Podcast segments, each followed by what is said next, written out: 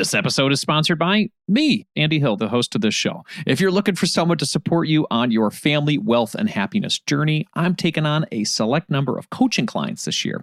To work with me one-on-one for your family finances, go to marriagekidsandmoney.com slash coaching to learn more. This is the Marriage, Kids, and Money podcast with Andy Hill, session number fifty-seven.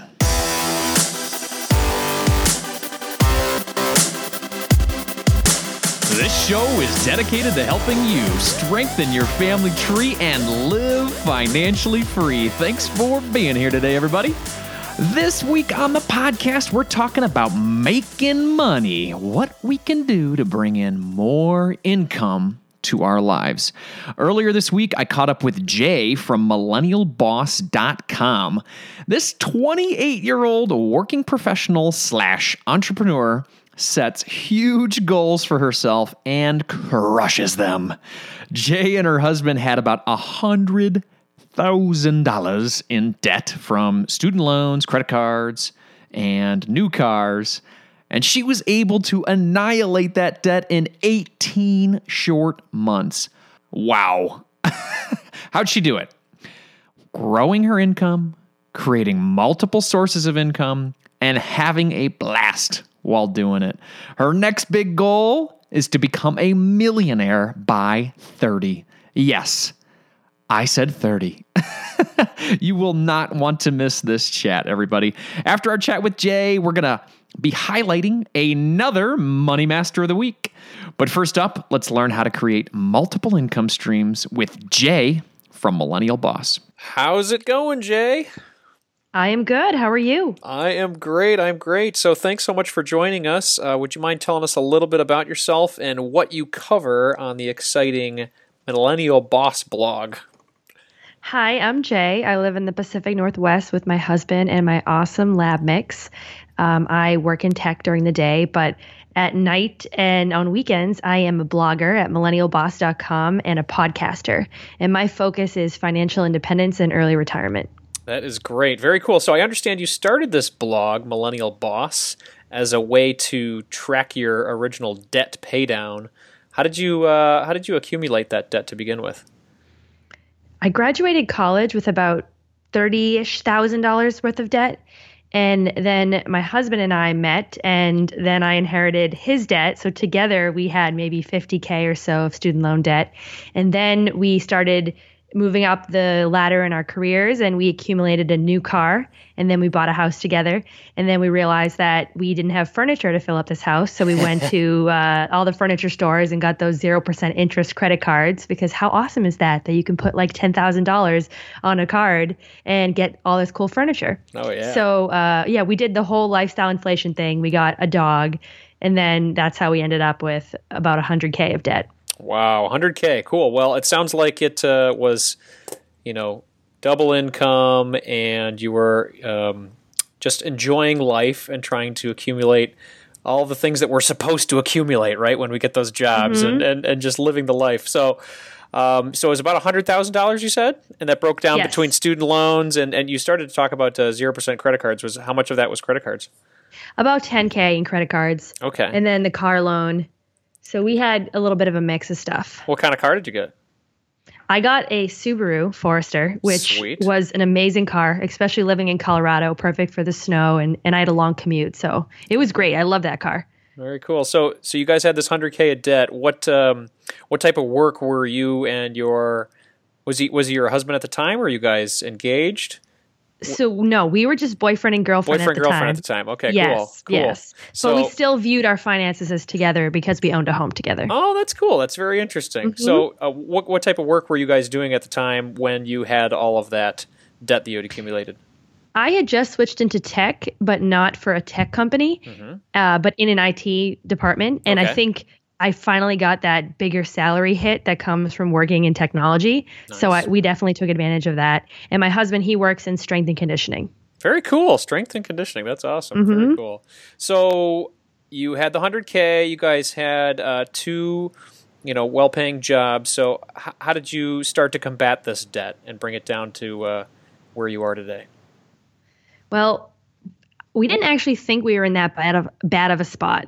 So even though one hundred K seems awful, I think for many people, it it actually it doesn't really hit you that it's that much. Sure. And I think I got Mint or some sort of app that adds up all of your investments, and I realized that my net worth was just in the in the tank.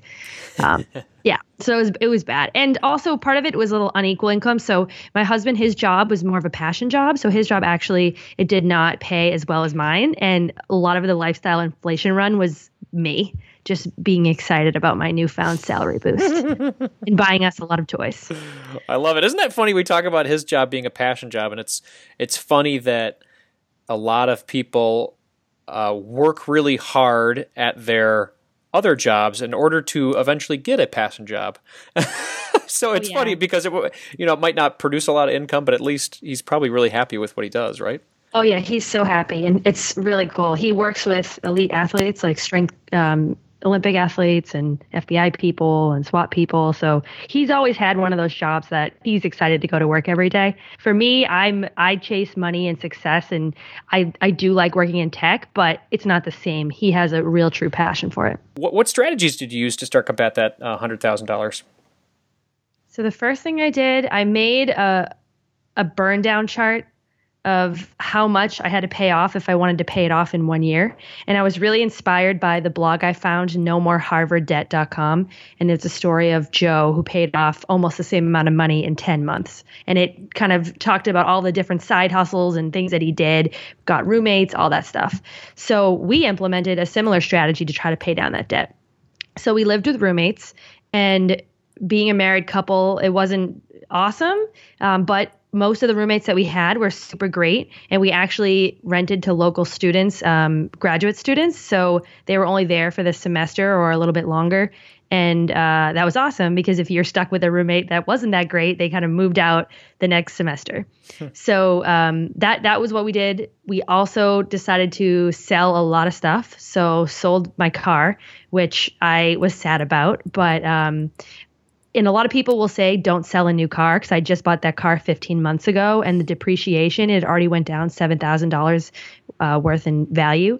But at that point, it was just about cutting the bleed and yeah. getting that, you know, stopping myself from a car payment was way better to me than, uh, you know, feeling sad that I lost that money. It was gone. I just thought of it as a sunk cost. Wow. So where where did you go uh, for driving after that? What what did you guys buy? Something else? How, how did it work? So we became a one-car household, but okay. also at this time, another strategy. So so basically, I hit this debt from all different uh, running in all different directions. So another thing I did, I was working. I had an awesome job. I was really happy with my job.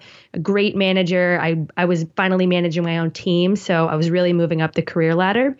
And but I knew that I could do a little bit better if I moved to the mecca of where tech happens. So I moved to Silicon Valley. And in order to do that, I went to a Women in Tech conference, and I networked like crazy and ended up getting a job offer for a big company, which gave me a boost to help pay off the debt. And also, I was because I was starting over there, I could move somewhere closer to work, so I didn't need the car. That is great. Excellent. Well, congrats on that uh, new gig. How long have you been working there? So that was in twenty sixteen. twenty sixteen. So okay, we, cool. d- so we did that for a year, and I, I really enjoyed it. It was a great role, but Silicon Valley just wasn't for us. It was so expensive, yeah. and uh, we chose to move somewhere that's a little bit. It's not Colorado, but it's a little bit more like that. Okay. And we're loving it so much more. That's very cool. Very cool. So you guys worked hard. You got some roommates. Uh, you sold a lot of your stuff. You sold the car, even though you loved it. And you were able to pay down this debt. When when did you pay it all off? So we finally, we paid it off in twenty sixteen, pretty mm-hmm. soon after I started my new job. Yep. But then I found out that my parents had taken out Parent PLUS loans for my education. So the final seven thousand dollars we actually paid off in January. I didn't I didn't know that my parents didn't necessarily pay cash for their contribution to my um my education until uh, I realized that earlier this year. And then I just went in directly, logged in online, asked my dad for the password, and then paid off that seven K that they had in my name. Tell everybody what a Parent PLUS loan is. So um, you have different financing options for college, but parents can, tec- can technically take out debt in order to support their child's education. And the debt belongs to the parent, but it's for their child's education. Got it. So my parents um, had to, even though I got financial aid and I was taking student loans and I had scholarships, my parents still um, had some need that they needed to cover. So they took out a little bit of student loans to help me out. Um, and I think a lot of people don't realize when their parents give them things that their parents may actually be in debt to. Mm-hmm. You think, oh, like my parents must be really stable because they're my parents, but actually maybe not. I mean, most of our nation is in debt, so you got to guess that they might be too. Well, that's very cool of you to go back and do that and uh, think about your parents. Yeah, I, I think, you know, the way that college costs is going right now, it is uh, my my daughter's five, and she, you know, she's got a little ways to go before she's going to be in school, but we're looking at a in-state tuition of about two hundred thousand dollars for her to go to uh, Michigan State University, where my wife and I went. Mm-hmm. And we're just we're just thinking that that's just, we just can't do that. We got to figure out other ways. We're starting the five twenty-nine and getting things going, but man, there's just got to be a better way because it's insane. I, I I just can't handle it. I know. I mean, my husband and I are thinking of having kids in the next few years, and I have to admit, even though I had this great education, and my parents are very proud, I went to a good school, they're happy about all of that. Given everything that I've seen in, in blogging in the personal finance space and being an entrepreneur, I'm not sh- and working in tech, I don't know if a traditional four-year university is is going to be the way of the future. I agree. Is it? I mean, if you if you didn't do it, um, do you think you'd still be as successful as where you are today? I think that my education taught me a lot about the world and myself, and I met a lot of friends, and I. I became independent from that education. Mm-hmm. But when I think of where I've made the biggest strides in my life, they came after school. For example, I was a political science major. So I was taking women's and gender studies and, and learning about international relations and politics and all that. And somehow now I'm working in technology hmm. at uh, a huge technology company. So um, that whole piece of my education has just changed. And I actually got my master's online. That's another debt payoff piece that I did. But oh, wow. I got my master's reimbursed by my work.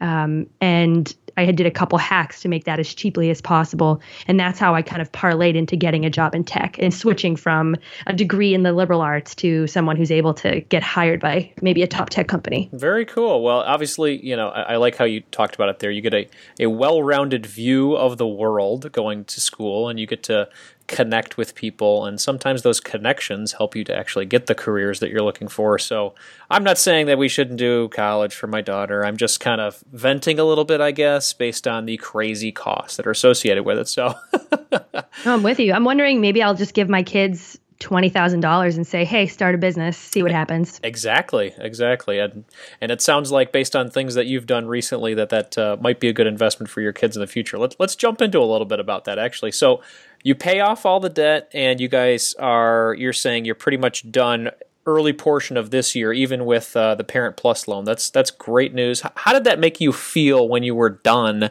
with that one hundred K? It definitely, it definitely helped us. So I did not necessarily realize this, but when you're in debt, you may feel trapped. So you have to have a job. You have to, you have to work. You and it, it, you're very scared to try different things. And now when I go to work, I know that I don't owe anything next month. I do have a mortgage, but we have a renter now for that house that we we had bought, and that c- completely covers the mortgage.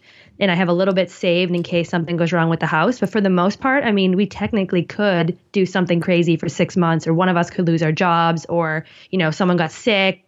We we have options now that just weren't available to us before. That's great. So it's a sense of freedom. That's awesome. Very cool.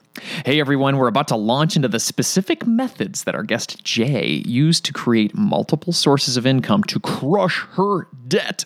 Spoiler alert, one of her more profitable methods is her blog, Millennial Boss. If you are considering starting your own blog, and or maybe you're just curious about the process of doing it, I have a free step-by-step guide that you should check out today. Go to marriagekidsandmoney.com slash start a blog. After you walk through the ten easy steps in that guide, you will be, voila, a blogger in about fifteen minutes. If you're interested in starting a blog today, go to marriagekidsandmoney.com slash start a blog, or click on the how to start a blog icon on the right side of my website. Are you looking for someone to walk alongside you on your journey to family financial independence? Well, I would love to help you achieve your goals and help your family thrive. I work with couples, individuals, and families all around the U S via video chat and can assist in the following areas: becoming debt-free, growing your net worth, crafting and sticking to your budget, reviewing Coast Fire plans, developing strategies to build generational wealth for your kids, and designing your future work-optional lifestyle. Doesn't that sound nice? If you're interested in working with me one-on-one, you can book a time with me by visiting marriagekidsandmoney.com slash coaching. I would love to help you strengthen your family tree and live financially free. Visit marriagekidsandmoney.com slash coaching to learn more, or you can click the link in our show description. Let's jump back into our chat with Jay from Millennial Boss. Well, one thing that I wanted to talk to you about, because your story is quite unique, you you didn't just sort of cut back on the lifestyle. Some of the things you talked about, the roommates, the selling a lot of stuff, the selling of your or your precious car, those are obviously a lot of sacrifices you made. But you did some unique things as well that I was reading on your blog about um, diversifying your income, increasing your income, and just looking overall at multiple income streams. So I wanted to talk about that because that's sort of a unique side of this that uh, a lot of people don't think about when they're doing that. So can you review a couple of these areas uh, that you uh, used in order to increase your income during this time frame when you're destroying the debt? Sure. So we we talked a little bit about how I got into tech, and then I got my degree so that I could move up, and then I chose to move to a high cost of living area that also had an extremely high salary. Mm-hmm. So that that income push pushed through my job and making sure that I'm always moving up as quickly as possible. I always negotiate my salary every single time. Uh, I've had an offer pulled from me before, actually, given that I pushed so hard. But uh, that was a great learning experience. But um, you know that.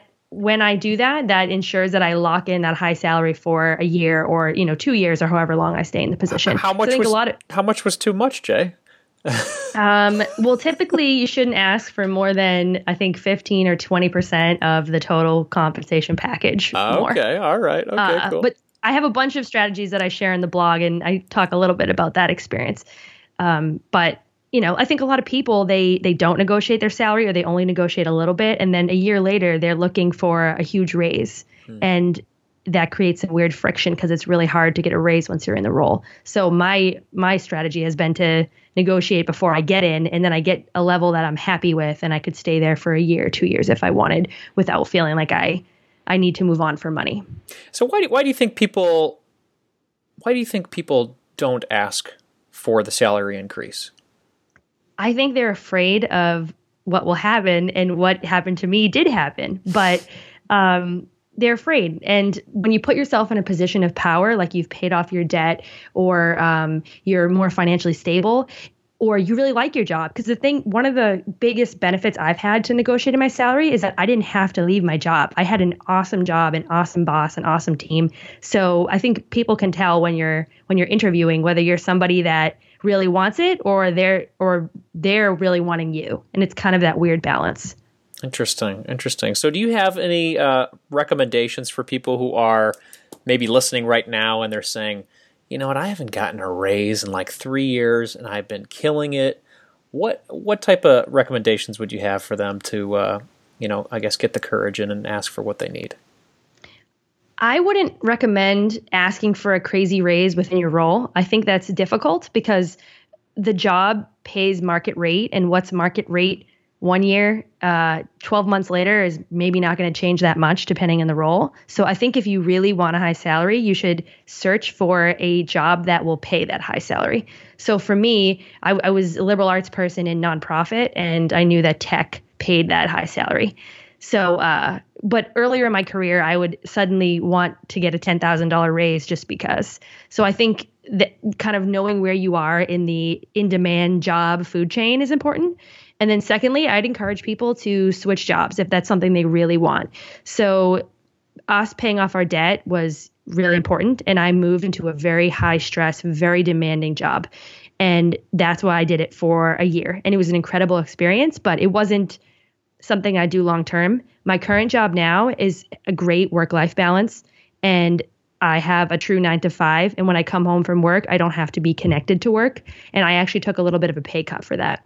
So my recommendation to someone would to figure out how important is money to you. And if you have a great work-life balance right now and you're at a point of financial stability, it may not be worth it to rock the boat right now. That's that's great advice. So you, you said that you made the switch from liberal arts nonprofit over to tech. What what education resources, what um, I guess path did you follow in order to make that switch? Was it that master's program online, or how did you how did you educate yourself in order to become um, uh, available for that type of work? This so this was actually before the master's program. Okay.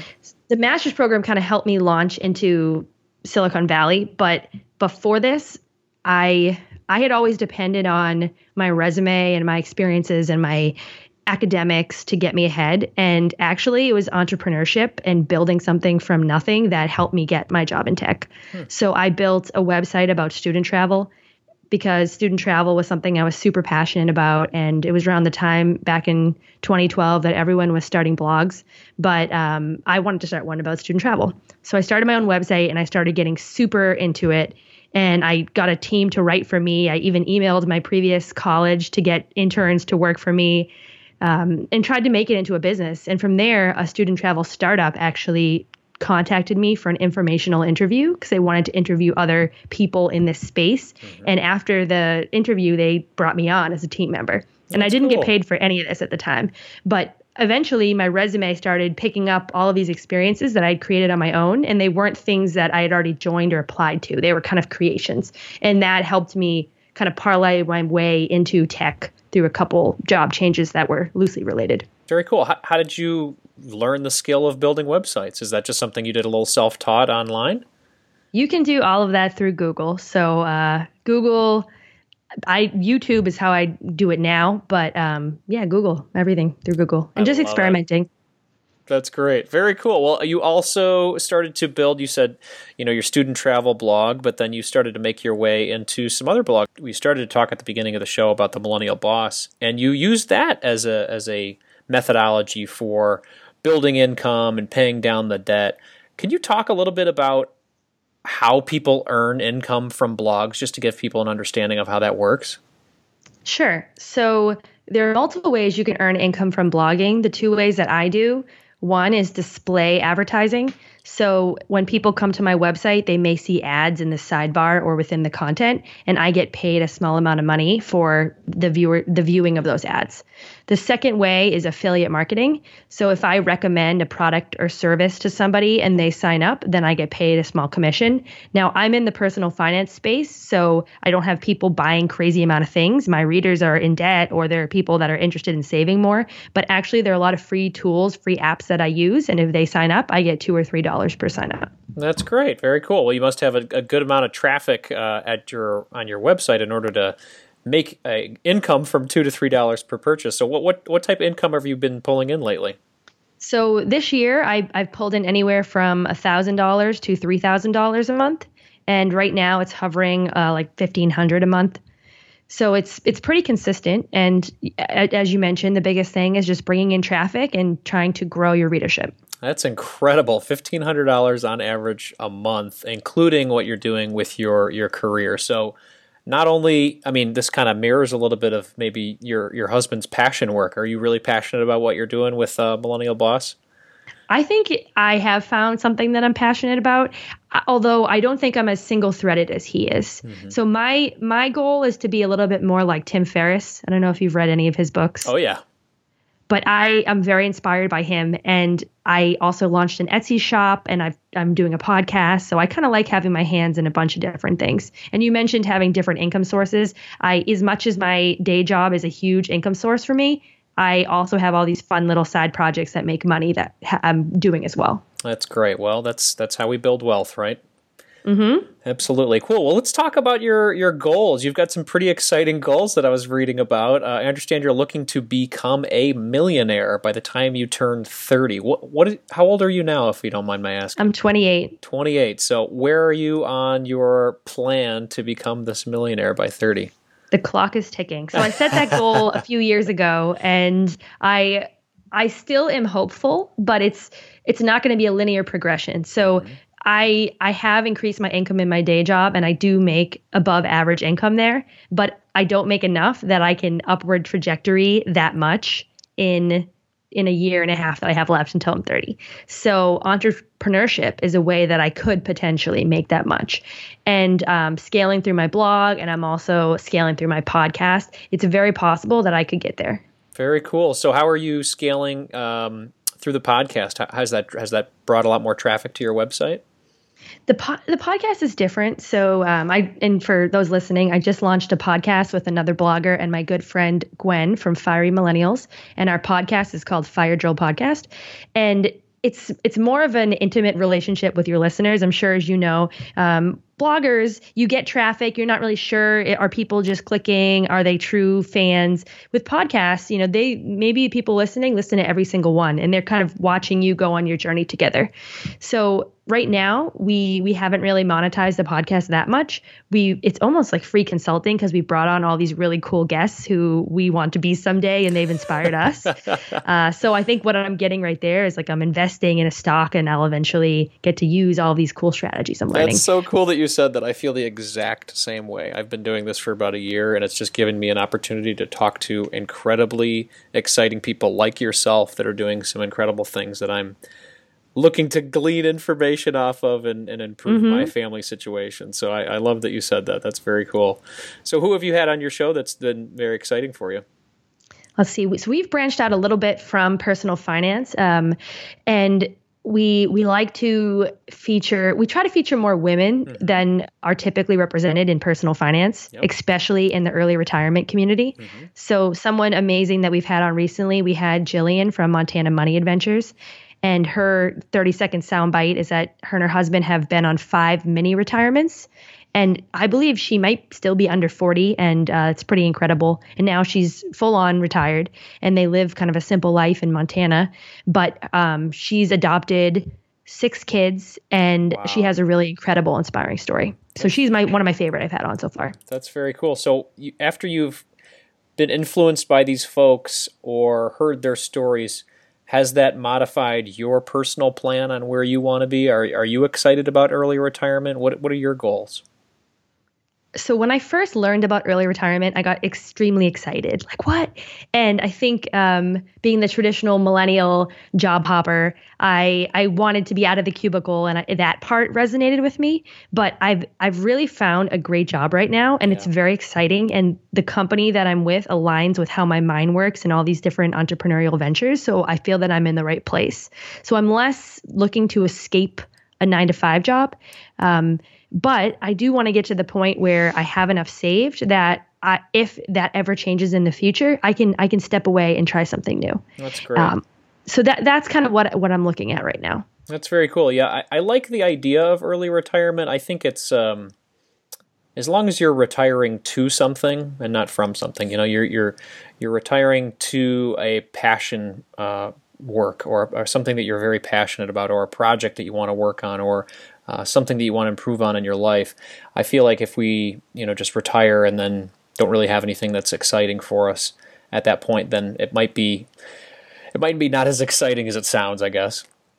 Right, right. And I think having some of the folks on the podcast who we've we've had a good balance. We've had people that have stuck it out in their nine to five jobs, and after a decade, they are able to walk away and retire. And then we've also had people who didn't wait that long. So maybe two to three years in, they started their own business mm. and they don't have, they haven't amassed this amount of savings that they're necessarily comfortable and would consider themselves retired, but they're working for themselves and they have more agency. So talking to some of them has definitely made me tempted to do that.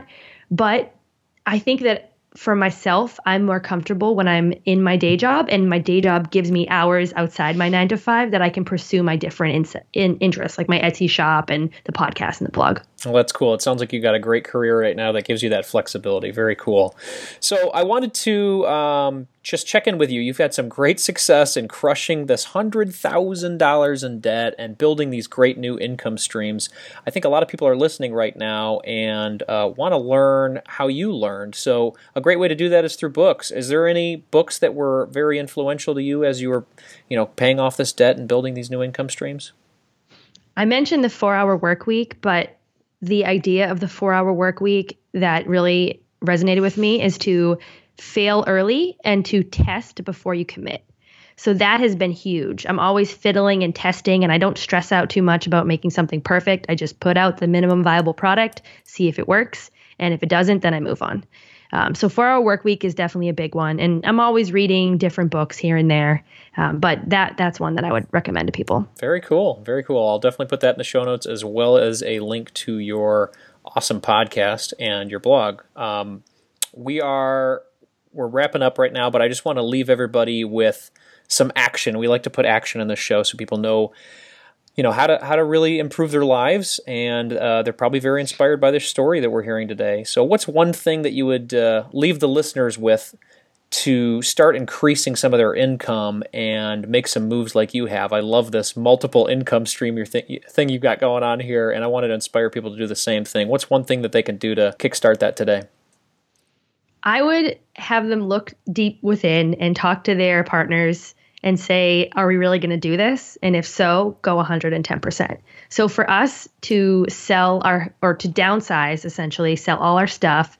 And we went from feeling really successful and having this nice house where we could host family and friends over for Thanksgiving, and we were very proud of it, to a one bedroom, tiny, tiny apartment in Silicon Valley, being squished together, uh, selling a car, not having a car, selling all our stuff. It it just felt, and I had a very hard job. It mm. felt really difficult. So I would have somebody look and say, are we ready to do this? And if you are, then dive right into it. Because now I've able to restabilize my life a little bit. We have a little more space. We're more in a better spot, but it was so worth it. And now I'm accumulating wealth instead of being in the hole. Excellent. Very cool. So how long have you and your husband been married now? We got married last year, so our one-year anniversary is coming up. Oh, congratulations. That's great Thank news. Thank you. That's awesome. What an awesome way to start your marriage. You guys are uh, really going to have an incredible family, and I'm so excited to hear that you guys are thinking about having kids in the next couple of years. These Aw, kids are thank you. These kids are going to be born into an incredible family. So congratulations on all your success, Jay. If people are interested in connecting with you, where should they go? millennial boss dot com. I'm on Twitter at Millennial Boss, and check out the podcast at Fire Drill Podcast. Excellent. Well, I will put all those links in the show notes, everybody. Thank you so much for being on the show, Jay. Thanks, Andy. An income generating machine. That is so cool. Congrats on your success, Jay. Quite often I'm I'm reading success stories like Jay's, and in the comment section or through social media, Facebook, Twitter, whatever, you'll read comments like, I'm sure I could pay off all that debt too if I made all that money. Or something like, uh, it's pretty easy to pay off all that debt when you're making six figures. Do you like my impressions? Those were pretty good. So th- those comments are true, but I, fe- I feel like they fail to realize the whole point. Yes! It is easier to pay off debt when you're making a lot more money. So figure out a way to make more money. Figure out a way to make more money. Jay wasn't just granted a six-figure salary. She busted her butt to get one. She was a liberal arts major, and she quickly found out that that wasn't going to be her way to make a ton of dough, to crush this debt. So she pivoted and taught herself how to become a player in the tech world. That's figuring it out. And did she stop there? No, no way. She said to herself, well, how can I make more money? So she rented out her rooms, some rented out rooms in her house. She negotiated her salary. She took a higher paying job in Silicon Valley for a little while. She started an Etsy business. She started a blog that's generating fifteen hundred bucks a month. That's the way to do it. Instead of saying, man, I wish I had more money, Jay said, I'm going to make more money and I'm going to crush my debt while doing it. And now she's on the path to becoming a millionaire. That's how you do it. That's how you change your future and your family's future. Can you imagine where her family, where her young family's going to be in ten years? Unbelievably inspiring. Now it's time to announce the Money Master of the Week. This story came in from Revanche, who blogs at A Gai Shan Life dot com. A few weeks ago, she was able to negotiate a pay increase at work that allowed her to join the six-figure club. one hundred thousand dollars per year, my friends. What a win. Revanche and Jay are killing it at work and getting the salaries they deserve. Revanche shared with me her secret to success when I asked her how she stated her case with the boss. She said, "This was the easiest because I negotiated hard for every raise up until now. Those I made the cases for. This one, I said, it's time for a raise." And besides that, I've been a star performer for over a decade. It's hard to argue with the person who makes your life immeasurably easier. Hashtag I rock. Yes, you do rock, Revanche. Outside of rocking it as a working professional, Revanche is a mother, a wife, and a money blogger living in the Bay Area. Be sure to follow her success over at A Gai Shan Life dot com. Congratulations on your recent win and for being our Money Master of the Week. If you missed some of the resources and links mentioned in today's show, I've got you covered. Go to marriagekidsandmoney.com slash session 57 to check them out in the show notes. Every couple of weeks, I'm sending out money smart tips and resources through my M K M community emails. If you are interested in being a part of that community, go to marriagekidsandmoney.com slash join. It's a great way for us to stay in touch and for you to save money, make more money, and plan for your family's future. Join us. In the spirit of growth and inspiration, I'm going to end the show with a quote today from Napoleon Hill. "Both poverty and riches are the offspring of thought." You're in control of your future, my friends. Carpe diem.